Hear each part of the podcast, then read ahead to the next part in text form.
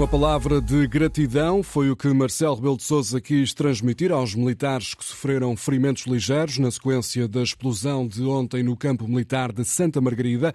O Presidente da República fez esta tarde uma visita ao Hospital de São José em Lisboa, onde estão internados três dos feridos. O chefe de Estado diz que ainda é cedo para perceber o que aconteceu, mas adianta que os militares estão a recuperar. Naturalmente, um ou outro está sedado, mas eh, bem, são jovens, são fortes são uh, otimistas, um deles, aliás, apoiado por uma camarada uh, também militar, uh, e de facto, quer do ponto de vista oftalmológico, quer do ponto de vista da audição, quer do ponto de vista dos ferimentos ou das execuções e da, tudo o resto, há uma recuperação que ultrapassa as expectativas para ter acontecido tudo há cerca de 24 horas. Palavras do Presidente da República depois dessa visita ao Hospital de São José, onde permanecem internados três militares que sofreram ferimentos ligeiros.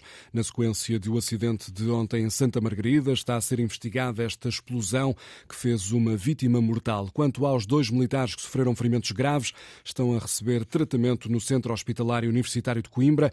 O hospital hoje conta de que estes militares estão numa situação clínica estável. É uma espécie de namoro no setor da comunicação social. A Cofina admite abordagens preliminares para possíveis negociações com vista à venda da empresa à Média Capital. Abordagens que estão a ser objeto de análise por parte da dona do Correio da Manhã. Quanto à Média Capital, proprietária da TVI liderada pelo empresário Mário Ferreira, garante estar atenta e disponível para analisar oportunidades de negócio. No entanto, salienta que nesta altura não existe nada de relevante quanto à possível aquisição da Cofina. A CMVM anunciou esta manhã a suspensão das ações das duas empresas devido a esta eventual compra.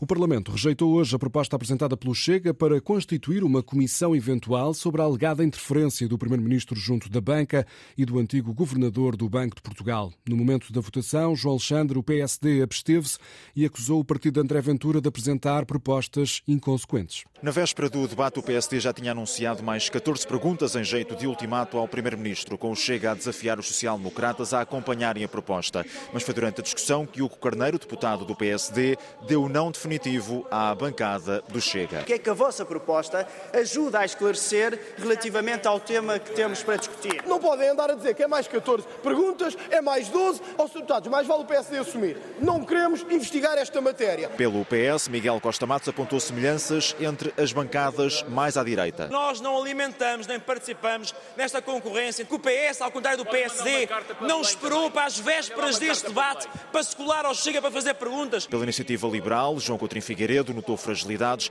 mas também a pertinência da proposta. É trapalhona. É sim, senhora, já estamos habituados. Também não se pode deixar fazer com que isso seja uma forma de deixar um único partido preocupado com a transparência da própria regulação. À esquerda, alinhados contra a proposta do Chega, Marina Mortágua do Bloco e Duarte Alves do PCP, lamentaram o tempo desperdiçado com a discussão. O Chega a procurar abandalhar o funcionamento da Assembleia da República. Quando se quer fazer um número, mas não se sabe como e não se tem nada a dizer, apresenta-se isto. Críticas ouvidas também de Inês Sousa Real, do PAN. Para o PAN não é com uma comissãozinha que se resolve o problema da ingerência política na banca. E Rui Tavares, do LIVRE. Se formos a analisar interferência do poder económico através de financiamento de partidos políticos nas lideranças políticas, inclusive partidárias, mas isso chega não quer analisar. Proposta rejeitada, com votos contra de PS, PCP, Bloco de Esquerda e LIVRE e abstenções de PSD e PAN, mas com os social-democratas a insistirem que o Primeiro-Ministro António Costa ainda tem para dar aos deputados. Ontem o PSD dirigiu mais 14 perguntas ao Primeiro-Ministro sobre esta matéria, considerando que será a última oportunidade para António Costa esclarecer esta ilegada interferência junto do antigo governador do Banco de Portugal. Foi aprovado em plenário na Assembleia da República, na votação final global, o texto final do projeto de resolução do PS que recomenda ao Governo a cobrança de IMI pela venda de barragens. Ainda assim, as alterações que o PSD queria introduzir ao texto foram chumbadas pelos deputados. Contas feitas, o texto final foi aprovado com os votos a favor de PS, PSD, PCP, Bloco de Esquerda, PAN e LIVRE e com as abstenções do Chega e da Iniciativa Liberal. O Ministro da Educação rejeita qualquer ataque ao direito à greve, depois das críticas dos sindicatos de professores que contestam a imposição de serviços mínimos nas escolas. O ministro João Costa afirma que o único objetivo deste pedido feito pelo governo ao Tribunal Arbitral é proteger os alunos que têm vindo a ser prejudicados em termos letivos. Os serviços mínimos aplicam-se ao serviço, não há greve, ou seja, para garantir que, eh, e inclusive o Ministério da Educação, eh, ao constatar que tinha serviços mínimos já decretados eh, por via da greve convocada pelo sindicato Stop, pediu a retirada destes serviços mínimos. O Colégio Arbitral entendeu que não era de retirar e, portanto... e, portanto essa decisão? Eu acato sempre as decisões, as decisões de, de, de, dos setores da, justiça com, com maior naturalidade. É isso que acontece no Estado uh, democrático. Ministro da Educação a sair em defesa dos serviços mínimos nas escolas, apesar das críticas dos sindicatos. Esta manhã em Braga, João Costa também anunciou que na próxima semana, mais concretamente na quinta-feira, 9 de março, vão ser retomadas as negociações com os professores. É para essa data que está marcada uma reunião suplementar. O Ministério da Justiça garante que respeita o direito à greve. Numa nota divulgada hoje, o gabinete de Catarina Sarmento e Castro sublinha que está em causa um direito constitucional e lembra que o Ministério tem mantido mantido o diálogo com os vários sindicatos dos trabalhadores da Justiça. Ainda assim, a dimensão atípica da greve dos funcionários judiciais, uma greve por tempo indeterminado, levou o Ministério a pedir um parecer esta semana à Procuradoria-Geral da República. Acrescenta o Gabinete da Ministra da Justiça que esta clarificação foi solicitada para esclarecer em concreto os efeitos da paralisação na situação laboral dos trabalhadores. A greve dos funcionários judiciais começou em janeiro e tem levado ao adiamento de milhares de diligências nos tribunais caíram os crimes de corrupção e branqueamento de capitais no processo conhecido como a máfia do sangue.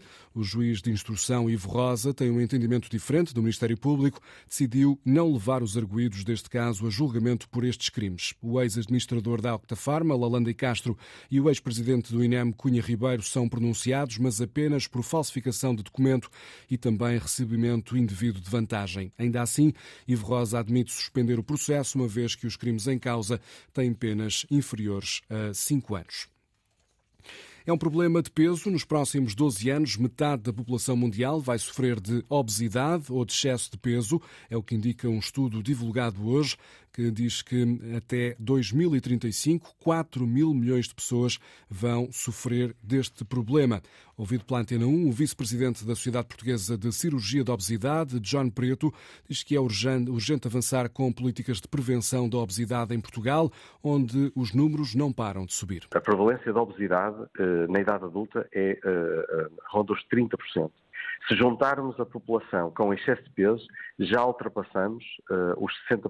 Portanto, uh, é na ordem da grandeza, 67% da população portuguesa já tem ou excesso de peso ou já critérios de obesidade. Esse documento só demonstra que o problema é, não é só nosso, mas é uh, a nível mundial. É preciso, de uma vez por todas, começar a olhar para a prevenção. Neste momento, a nível mundial, o número de obesos está a largo espaço de ultrapassar o, a população desnutrida.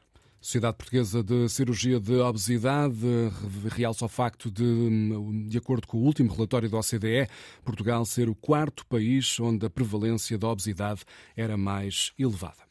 É uma referência no mundo do jornalismo. A revista Time faz hoje 100 anos. Ao longo do último século, esta publicação retratou a história da humanidade, destacando os principais protagonistas e os grandes acontecimentos internacionais. A jornalista Alexandra Sofia Costa folheou a revista, conhecida pelas capas chocantes, polémicas e muitas vezes icónicas. Desde a palavra democracia, feita de pedra e a colapsar como uma ruína grega, passando pela estranheza de uma cara que reúne os traços de Putin e Trump num só, Hitler como homem do ano, Príncipe Carlos em pop art com a pergunta é Carlos necessário, Ellen DeGeneres a assumir que é gay, a centenária revista tornou-se numa das referências do jornalismo, sobretudo por focar a atenção nas pessoas, diz Carla Cardoso, professora da Universidade Lusófona. Introduziu uma outra forma forma de fazer jornalismo, de contar histórias, porque a, a Time preocupou-se com a questão das pessoas por trás das histórias. Não dar apenas os factos, mas dar a conhecer os protagonistas das notícias. Uma espécie de jornalismo explicativo que é hoje comum, mas há 100 anos era bastante inovador, diz a investigadora. Alguns teóricos dizem que foi com a Time que nasceu o jornalismo interpretativo não dá apenas a notícia, mas procura ajudar a contextualizar, ajudar a perceber. Carla Cardoso diz que hoje já ninguém questiona, mas a Time foi inovadora porque levou o jornalismo a um outro patamar. É, foi um mergulho do jornalismo no universo das revistas, que trouxe ao jornalismo a, a linguagem mais, eh, mais narrativa. Menos factual, uma ideia que se espalhou na Europa nos anos 60 e chegou a Portugal com a Vida Mundial e agora com a revista Visão. É muito engraçado porque o conceito de News Magazine em Portugal consolidou-se passado 70 anos do nascimento da, da, da Time, porque só em 93, com o nascimento da, da Visão, é que nós passamos a ter sempre, semanalmente, uma News Magazine em banca. Hoje temos a revista Visão e a revista Sábado. São várias as capas marcantes da Time, algumas até relacionadas com Portugal, como a de Salazar em 46. Salazar com ar simpático e a maçã podre. Salazar ao lado de uma maçã podre em 46, em 75 a Troika portuguesa e a ameaça do comunismo e mais recentemente António Guterres com água pelo joelho.